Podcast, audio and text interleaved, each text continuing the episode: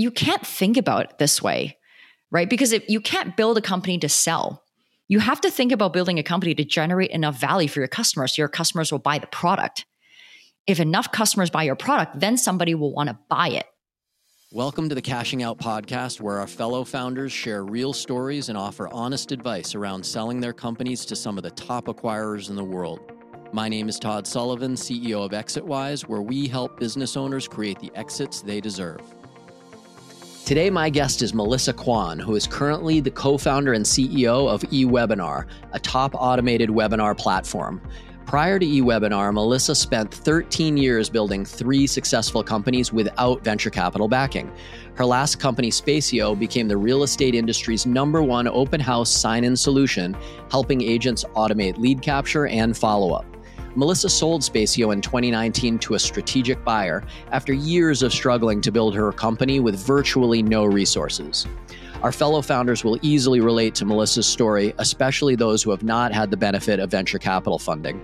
From eating one meal a day to reduce her personal burn to growing Spacio to over 100,000 users and selling for mid seven figures, Melissa Kwan gives our listeners a good look into the expectations versus reality of building and exiting a successful SaaS business. I hope you enjoy my conversation with Melissa Kwan.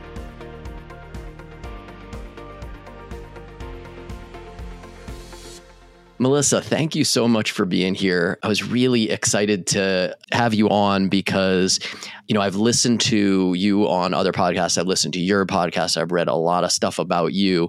And one of the things I really love is I hear like true fellow founder coming out of you, all of the kind of trials and tribulations and sacrifices that you made building these companies over the last what 13 years it was really inspirational.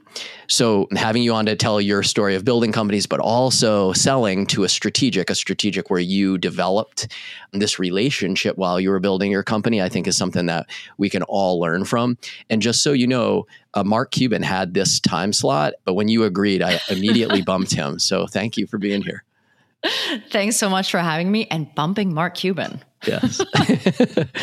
so again, like you have an amazing startup story, and I think if you could go back from the beginning and start with the companies that you know and how you built them, I think people are going to really get a sense of who you are and how you decided to build companies against maybe conventional wisdom based on where you were living at the time. Frankly.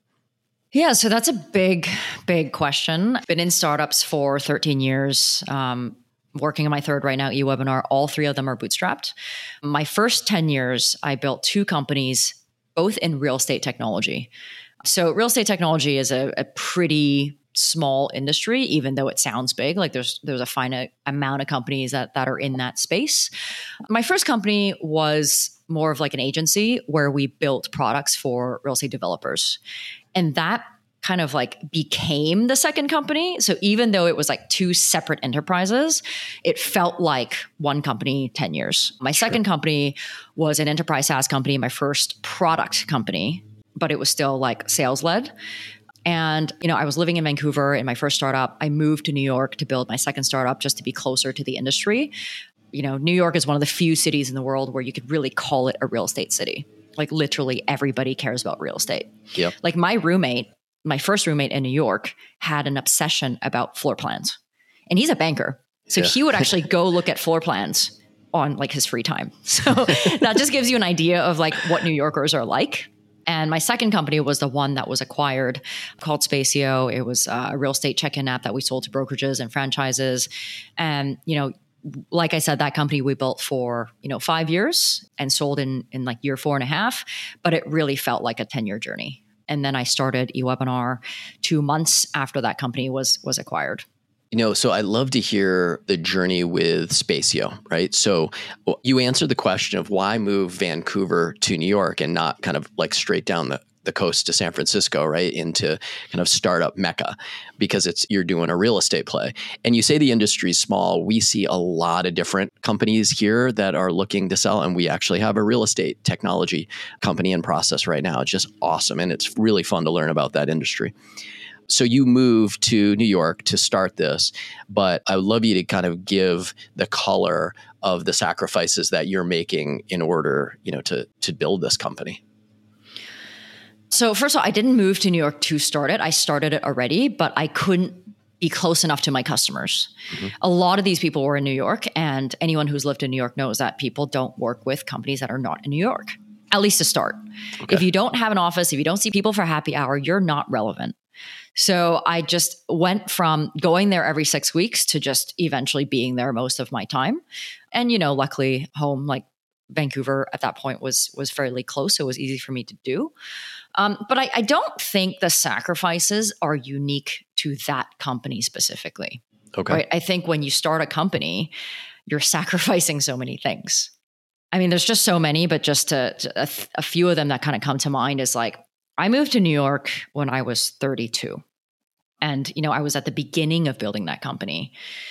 When you're 32, 10 years out of university, a lot of your friends are fairly successful, right? Mm-hmm. Like they're, you know, they're done with their residency programs and now they're a surgeon, right? They're done with, you know, whatever program in their law firm and now they're a lawyer.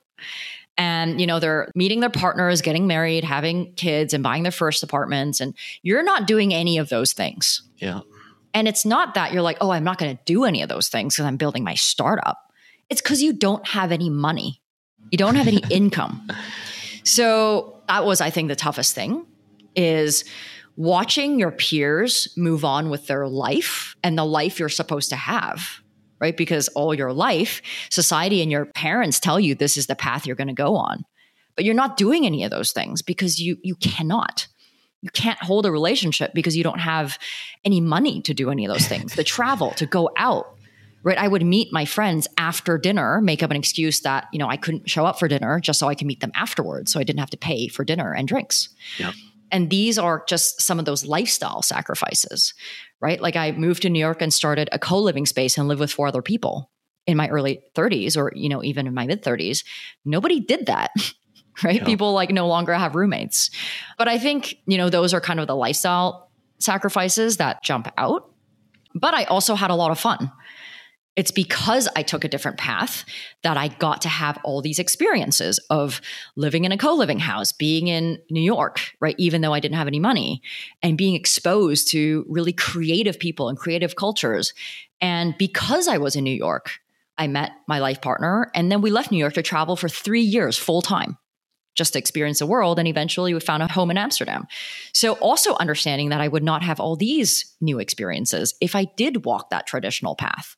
So I'm very grateful for having those experiences and having those pains. But at the time, it felt so much more unbearable right i think hindsight 2020 like of course your life is your life but that was really hard and then of course like you know, in the beginning, not being able to get customers. And, you know, for two years, I had less than 100 bucks in my account. I would only siphon money into my account after everybody else was paid and then pay myself just enough to make rent and just basic expenses. And then every time I ran out of money, I would pay myself a little bit and then take side projects to make payroll and then also pay for my own rent. So I did that for probably seven out of the 10 years that I was in my first two startups.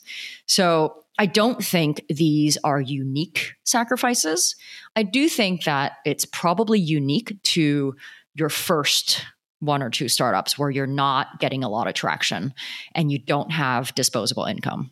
Oh, thank you for sharing that. I it just brings back all the memories, right, of building my first company with my brother living in the closet of an attic of a fraternity house where we weren't allowed to live, having to jump over a fence to get in and over a fence to get out and be like hiding just because you didn't have any money, you know, for rent. And I remember, you know, your friends are, like you said, they're uh, advancing in their careers and you get invited to trips and you make excuses of, you know, why you can't go. And I just, I remember a, a Vegas trip where I did show up, but I ordered like the child PB and J for a meal because I said I wasn't hungry. Right. So uh, I get all of that. I, you know, one funny story where I, I was working in, in New York and a friend of mine said, Oh yeah, I'm going to be in New York. Uh, he's like, where, you know, I'm going to be staying at the W. Where are you staying? And I'm like, well, I'm also staying at a place that begins with one letter. It's called the Y, right? so I'm in a co, yeah. you know, co whatever you call it, right? Share a one bathroom on a hallway in Midtown at the Vanderbilt YMCA and living there for essentially seven months to try to get a startup that's in New York to work. So you're right. This is not unique to all of us. But when I heard, you know, your stories, I just thought it was so authentic that willingness to keep battling until you made it really work, right? So Spacio turns a corner for you, right? It was like a hundred thousand customers you ended up having, and you know, no small feat. And then you're you're able to sell the business. Can you tell me a little bit about, you know, when you knew that business was working and at what point you decided it's probably time to think about selling? Yeah, so we had um, a um, hundred or a little bit over a hundred companies when we sold, but over uh, I think it was like over 120,000 users within those companies because it was enterprise SaaS, and so it probably took us like two and a half years to find our first paying customer. Mm-hmm. And because my first company was an agency, I didn't have, like, it was in the space, it was in the real estate space, but I didn't have a concept of how hard it would be to build a product, mm-hmm. like an actual product that would, you know, that someone would take out their credit card for. And, you know, because previously an agency is when, you know, you, you sell a deal, they pay you, you deliver. And I thought coming into this one that, you know, I kind of knew what I was doing, but, you know, of course, I think every entrepreneur needs to be like overly optimistic for them mm-hmm. to like do anything else. Like if somebody was like, "Oh yeah, this is really hard," I would have second guessed it. But what ended up happening, and the reason why I was in such a dark place was because I took out all the revenue from my first company, took a loan against that with a bank mm-hmm. of almost an equal amount. That's how I got the capital to start the second company mm-hmm. and not have to take major projects. Because if you take projects, your developers and you are trying to sell more projects. And so you can't actually build a product. So I knew I had to take at least a one year break to get our developers to build a product. Mm-hmm. What I underestimated was how long it took to build the product that somebody would pay for. We mm-hmm. knew that it would be an open house product, but exactly what is the feature set that people are going to actually pay you for? That mm-hmm. is the hardest part right? So yep. um, it took us two and a half years before the first person paid us $10. And the way we got that first person was I was so desperate that I told myself within a 90 day period that I would do anything, like literally leave no stone unturned. And part of that was to talk to anybody who might give me money to stretch my 90 day runway. And I was in a co working space, and there was a VC based out of that co working space. And I was just pitching this VC, mm-hmm. like having no idea how to pitch a VC. And he was like, You know, I think there's something here. I just think there's too many moving parts. Maybe you should strip away 90% of your product, just sell this one one sliver. Like everybody goes into an open house and they sign in. Take away everything except for the sign in sheet and just, you know, just get your 10 customers. Don't worry about 100 customers. Don't worry about a 1,000. Use the feature, like build on the feature that everybody uses and focus on 10 customers. And I walked out of that thinking, he does not know what he's talking about. This is going to be way too simple. No one's going to pay for a sign in sheet, but didn't have any other tricks. Mm-hmm. So I walked out of there, called my co founder, and said, This is the feedback that I got. What do you think? Should we try it? Mm-hmm. And that's when we say, yeah, okay, well, what do we have to lose at this point? So we stripped away 90% of features that we had. We made it only an iPad sign in sheet that wasn't even an app, it was just like browser optimized. Mm-hmm. And then I went on Craigslist um, and I just went to open houses that were happening that weekend and I got them to try this product for free. Yeah. And then I would secret shop those open houses to see how people would ask me to sign in and if they would actually use it. Sure. So that was how we got the first person to pay us 10 bucks on Stripe. Mm-hmm. And I thought like I was sitting in a meeting at that time and I thought that was my co-founder testing Stripe. Sure. And he was like, no, that was someone actually paying us. And then within, because I come from an enterprise sales world, within the next 90 days, we turned it into an enterprise product because people like brokerages started asking us if we had an enterprise version of it. Because real estate agents were using it and then telling their their managers and then sure. they wanted to offer it mm-hmm. for the rest of the you know for the rest of their agents oh, so great. while it took two and a half years to find the first $10 it took an extra one year for us to hit profitability and then an extra year for us to get acquired. So, but I did get into a lot of debt because I had used up all that money Mm-hmm. And use the money that I took out a loan from under my own name, and I was not making money over those over those two and a half years. So that was kind of the the story. That's a real, real struggle, but uh, such a great feeling, right? When you see the first customer pay, and you immediately want to call that person and say, "Why? Why did you pay? What was what was so compelling? Tell me, tell me." Yeah, what a what a great feeling. Can you tell me about you got inbound interest for this business, right? But that wasn't as if this person was just calling out of the blue. You created a relationship. And I think, you know, a lot of founders ask us, you know, how can I think about starting to seed the market to see if there's interest out there? Can you talk to me a little bit about the relationship you created to eventually drove that interest? Remembered I forgot to answer your previous question of like how did I know I wanted to sell? Mhm. I think a lot of people, so I'm, I want to address that one first. I think a lot of people Sure. think, oh, my startup is in a certain revenue or a certain growth rate, Mhm. and I'm going to sell. I'm running out of money, so I'm going to sell. For me, it was super simple. I had been in the same industry for almost a decade. I truthfully hated being in that industry. Mhm. I did not want to be there. I woke up every single day and I pretended to be someone else, to not let my co founder know, to not let my team know. And I hated what I was doing. And I could not feel the successes that I was getting because I hated supporting my product. Mm, And that's not a great place to be for a founder. It's a very lonely place Yeah. because you cannot tell your co founder. And, you know, I, I had a peer group, and, and like I do now, of, you know, founders in my industry or in my space that, you know, every few months we we would connect and kind of riff about certain things. And Aaron, who was the CEO of HomeSpotter at the time, was in that peer group. And I'd already known him through like conferences and things like that. So, Mhm. um, as I mentioned in the beginning, it's a very, very small industry. So there's a small group of founders where we just kind of connect, like on on WhatsApp or on text or whatnot. Um, so that was kind of when I knew, like, I was just not having fun, and I really saw the opportunity cost because so many cool things were happening at that time that I was not a part of.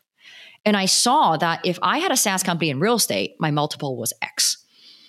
But if I spent my energy in an open industry, my multiple could be two to three times of, of real estate. Yeah. And I would be able to spend much less energy and effort because people outside of real estate are more prone to buying technology. And I would be able to go into many more industries and many more different languages and, and geographies. So I saw the opportunity cost of what I could not do because this is where I was. Yeah. And that's kind of what I knew I needed it. But the, the relationship that I had with that acquirer was really just an industry friend that I would frankly complain to Mhm. and just riff to on a regular basis. Yeah. And I remember the one call, I was I was just like, Aaron, I'm so tired of this. I wonder if my co-founder would let me sell my share Mhm. while I go and do something else. Um, do you think that's possible?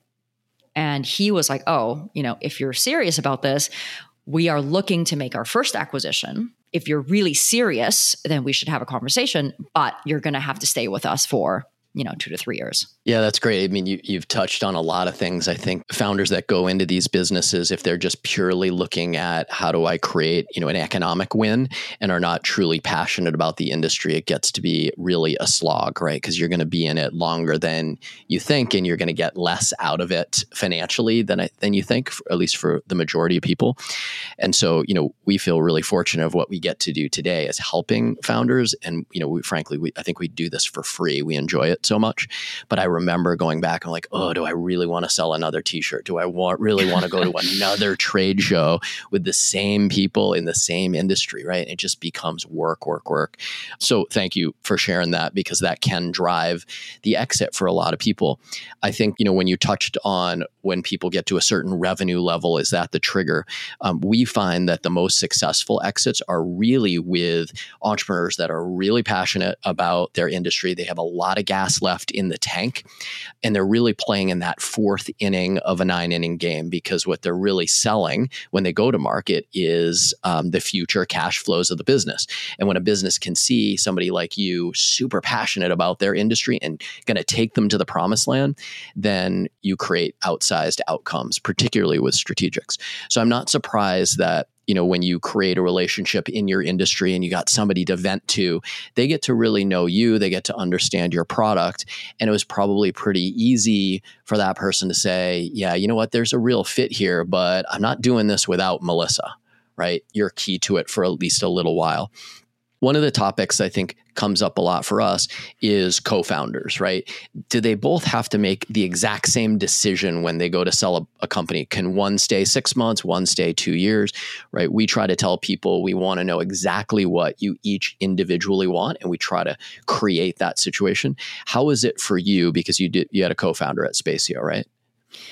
Yeah, I mean, I think he was equally exhausted, mm-hmm. but in a different way right? Because he wasn't customer facing. But don't forget, like, we had so many years of not being successful. Yeah. And I'm not an engineer. I can only imagine from what I see that engineers are like artists, right? You build something, nobody uses it. It's a bit defeating.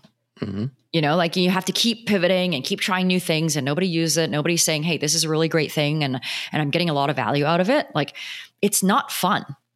So we had our last few years was fairly successful, but the first, you know, six, six, seven years was just a massive slog. Yeah. And so there was a lot of exhaustion just mentally from that. And even though he always got paid, like it, he was always paid like under market. Mm-hmm. So, you know, he had the same issues as me with, you know, watching your peers do well and you're not and and feeling like you're not, you know, you're not succeeding and is there going to be a light at the end of the tunnel? So, we never openly spoke about it because mm-hmm. I think deep inside we wanted to cheer each other on. Mm-hmm. And we were just like too deep into it at that point. But we had such an understanding also that like I was the business leader of this enterprise. So it wasn't like we had a discussion like, hey, should we sell or not? Because we didn't shop the company. Mm-hmm. Right. And the reason why we didn't shop the company was because I was at a point in my life that I didn't want to be more exhausted than where I was. I didn't want to have even less fun. I think when people think about selling their company, they don't think about the extra two to three years that you have to work for someone else. Right. There was such a small group of people that could afford us that I would actually work for that I don't want to shop the company. What mm. mattered to me at the that time was not getting the highest like outcome, the mm-hmm. biggest price point. The biggest driver for me was I could keep my lifestyle, which is a fully remote team. And my team was mostly in Vancouver at the time. And I was nomading like for three years. I nomaded, I left New York to nomad.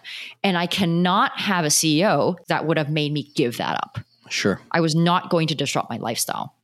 And you'd be surprised at how many CEOs would not want you to do that. Right. Like you have to be in the office, you have to do certain things, right? And so because I knew Aaron, uh, my acquirer, so well, and he knew all the trials and tribulations because I was complaining to him for the past year. Mm-hmm. So I knew that if I sold this company to him, not only is he a good guy, he knew that I wasn't putting on a dog and pony show to sell this company. Whereas mm-hmm. with everybody else, I would have to. Absolutely. Right. He knew all the challenges I was having internally and the challenges I was having with my co founder. Yep. And he was still going to embrace that. And he knew how important my lifestyle was, and he was going to embrace that. And he was one of the very few people. So that's why I didn't shop the company. And I guess with my co founder dynamic, like I think there was enough trust that if I said, hey, we're selling the company and this is the offer we're entertaining. Mm-hmm. And I believe because I know this person so well that the offer he's going to give us is fair, yep. that I'm not going to go and shop it. Yeah, so that you, was kind of like that was there was just an understanding. Thanks, Michelle. Yeah, if you have a sense that that it's that it's fair and you're getting the fit component right to live the life that you want to continue to live, there's just so much value in that. And the co-founder sounds like he really trusted you that this is this is the right place to be. You know, I, I think that uh, it makes a lot of sense. It makes a lot of sense. Even if you had an investment banker who said, "Hey, Melissa, we're going to you know shop you to hundred different buyers," you wouldn't be content. And as long as the offer was fair and you trusted the person, you could even structure a deal where there is some earnout component, right? Which most deals are going to have. And if you don't know uh, the buyer well, you never know what's really their intention behind setting up those structures because they're not going to be in, really set up in your favor unless you have a great investment banker and a great m&a attorney on your side uh, fighting for you. In your deal did you have enough trust to leave some of the compensation to kind of later down the road while your company's performed I mean, I think every deal I know of has an earnout component. Otherwise, mm-hmm. how is the founder going to be there, right? Even yep. even if there's like a six months earnout, it's still yep. an earnout. Mm-hmm. The most important thing to the acquirer is that your business is not disrupted, right? What they're buying is is your success and the revenue. They're buying your mm-hmm. customers, and your customers trust you, especially yep. for a small company like us. So it wasn't like we have to tie you to this. It's more we need you to be here to make sure that your customers know that they're going to be taken care of and I knew that as well. And it turns out that I ended up negotiating, I had a two year earnout, but I ended up negotiating like, oh, you know, a six month early exit. Yep. And then stayed on as kind of a halftime consultant if yep. anything needed my intervention. But the other company that bought me was, you know, had had a much more structured sales process and they already had because I was in, in charge of sales and BD and we had a lot of share customers already at that point that it was very clear probably in the first year that I didn't really need to be there that it was more important for my technical co-founder to be there to transfer his knowledge to a new team. So there was actually challenges in finding a place for me that we never fully figured out and I don't think that's, you know, unique to us. But also I started eWebinar two months after that company was sold because I just needed a new challenge and my CEO had to sign off on that. So, you know, a year and a half into selling that company, eWebinar was just about to go to market. So it just the timing kind of kind of matched where mm-hmm. there wasn't really anything else for me to to pass on and do and it was time for me to work on something else. Yeah, so that was kind of the like our our story. And then my co-founder stayed on for a little bit longer than than 2 years. You know what's also interesting, Melissa, is that you were able to make this decision really with just you and your co-founder. You didn't have venture capital firms, you didn't have external investors that were potentially going to push you to to go to market, right? And try to maximize the dollar, every last dollar. I think you, you built this company very consciously, going to New York in an environment where it was all VC and incubator, and, and that was the thing to do. Can you talk a little bit about that decision and how it really paid off, giving you flexibility and, frankly, you know, a, a better financial outcome? Yeah, I don't know if it was better or not better, right? Because I don't have a different scenario. Mm-hmm. Um, I can say that I didn't move to New York to be closer to startups. Like I didn't know that that environment existed. I didn't mm-hmm. have a concept of what New York was going to be. I wanted to move to New York for two reasons. One, to be closer to my customers, but second, to be close to people around my life stage, right? Because I was in Vancouver where it, it felt like a much smaller town. Okay. Um, you know, people chose very different paths. Like a lot of people weren't in startups, so I couldn't really connect with friends that I even grew up with. Um, and even though I knew them for longer, I felt more and more disconnected with them because they mm. didn't have an idea of what I was doing. And then they were, you know, getting married, buying their first home, going into a different path. And even though I had no friends in New York, I felt more connected to the people that were doing things that I was doing. Right? Some were younger, some were older. So I, I felt more at home with where I was at. But as soon as I went to New York and getting more connected with the startup community, I was then introduced to the idea that when you have a startup, you raise money that's just what you do. I didn't realize I could raise money because I had taken out that loan, I had taken out all the revenue, and that's how I was going to build the business. And, you know, I didn't realize that you could use other people's money. And that kind of sounded like, you know, a utopian way of building your, your company at that mm-hmm. time because I was so strapped. Mm-hmm. But I started trying to raise money because I was so desperate. And because nobody would give me money, and I was still building my business at the time. And as I was trying to raise money, we became profitable. And then I ended up calling my own shots. Yep. So then I kind of saw the two different, I guess, perspectives of building a business. And then I learned that you can actually build a business without raising capital. And then I saw all my friends that had raised capital and what a different path they were on. All they cared about was raising more money getting more intros to other VCs, raising the new round and keeping up their growth numbers. Where I was at that point, leaving New York to nomad for three years because I could. And working as much or as little as I wanted to, having a super small team, not worrying about HR and people leaving and, and all those things, because we had such Yeah. a small team that it felt like family. And, you know, at that point, I was already working like maybe four days a week, like I do now. Yeah. Um, and, you know, being not hugely profitable, but not, you know, not unprofitable.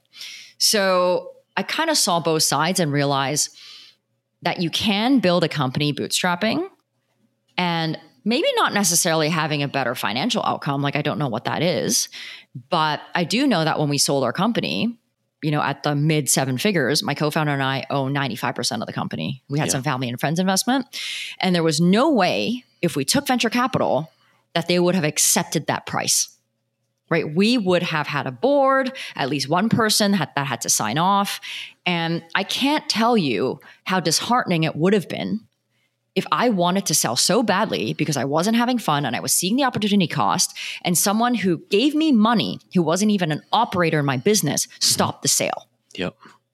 And maybe I would have had to keep going or shut down the company. Or maybe they would have hired someone else as a CEO, and maybe I would have had to give up a chunk of my equity, but the outcome would not have had been the same for us. Sure. So that's what how I see the difference is a lot of people think bootstrapping is a financial choice, but for me and I think a lot of other startup founders, it's actually a lifestyle choice.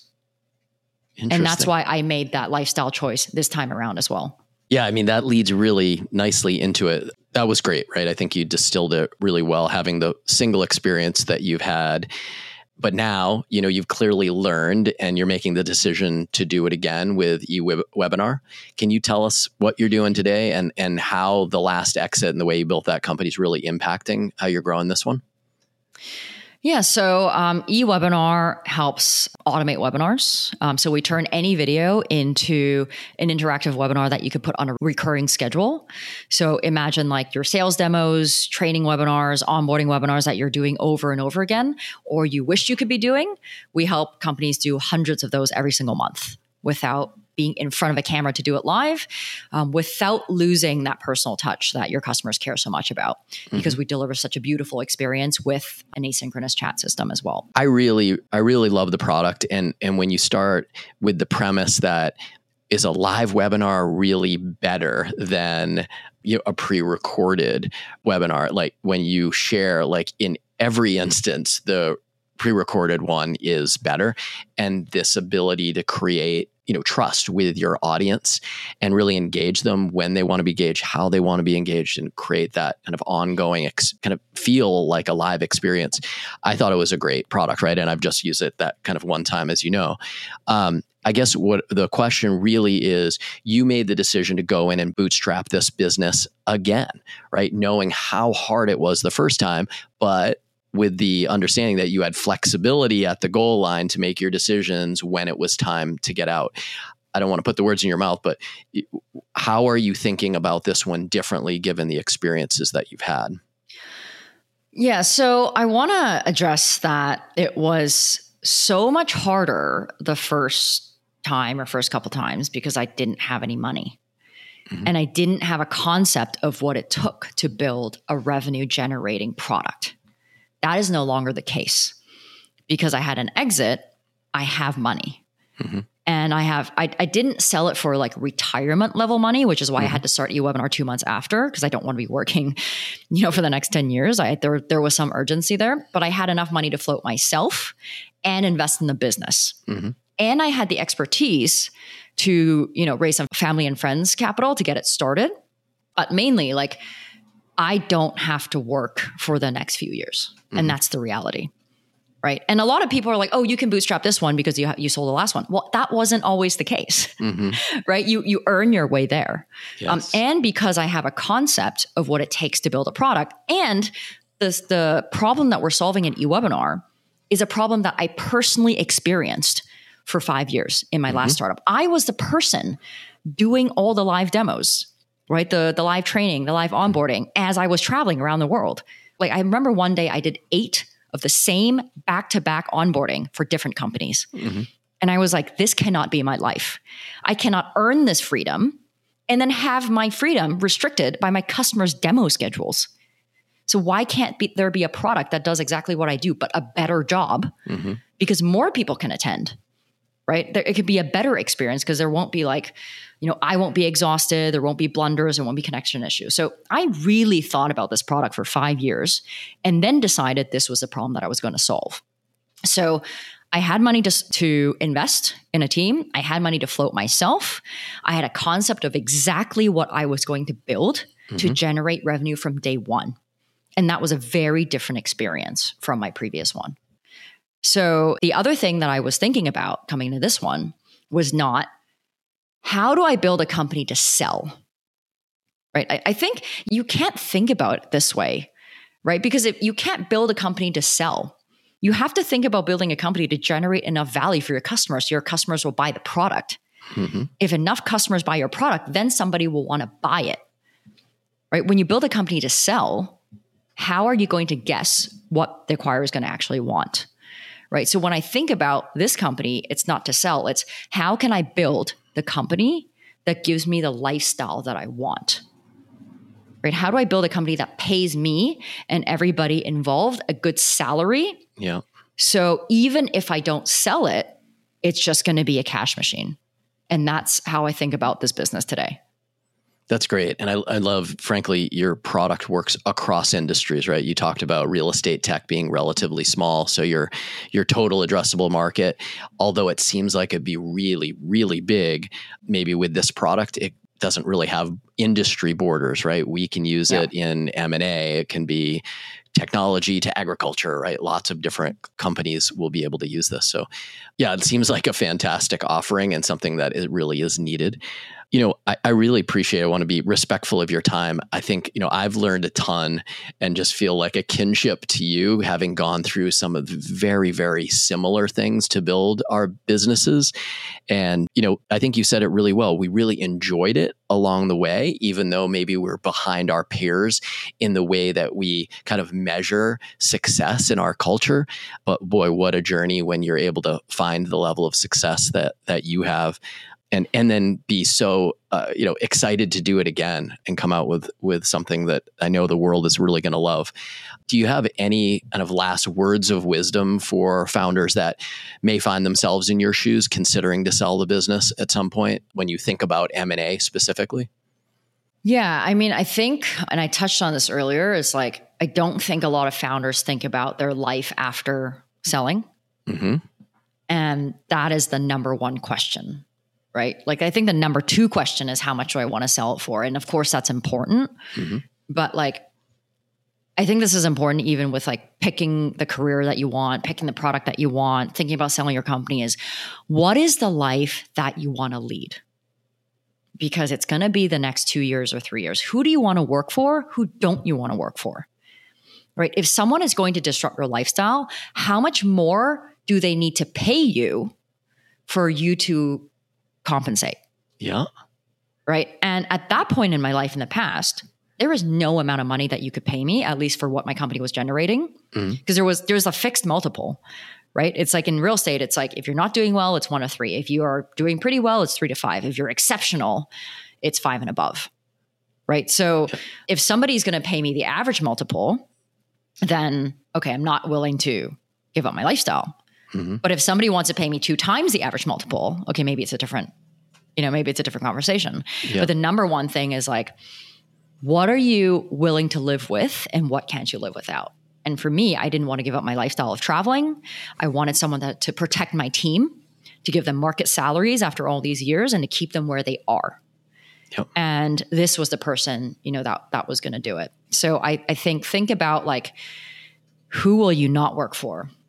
If you were to have a boss again, after not having a boss for so many years, what is he or she going to look like? Yeah. And that I think is is my biggest advice is like think about that first, and then as the offers st- start to come in, then you can figure out like okay what is what is the best offer that I'm going to take. Melissa, that is perfect advice. And I would tell you that if you're going to go into an M&A transaction, describing that in brutal honesty to your representatives, your investment bankers, uh, to carve out that path for you and just eliminate anyone who is interested in your business but not interested in supporting how you want your life to be for those two or three years. You know, th- that's the way you create the, the right situation. You were able to do it on your own. So, congratulations on that. But yeah, you should never go into these transactions just say, I'll take anything that comes my way. You really want to plan that out. So, listen, thank you for being here. I've learned a ton. I think our listeners have definitely learned something. Please let me ha- know how I can ever return the favor, but thank you for being here. Thanks so much for having me. Thanks again for listening to the Cashing Out podcast. For more founder exit stories, please subscribe to the Cashing Out podcast on Apple iTunes, Spotify, or wherever you listen to your favorite podcasts. And please remember, exitwise.com and the Cashing Out podcast are for entertainment purposes only. This should not be relied upon as the basis for investment decisions.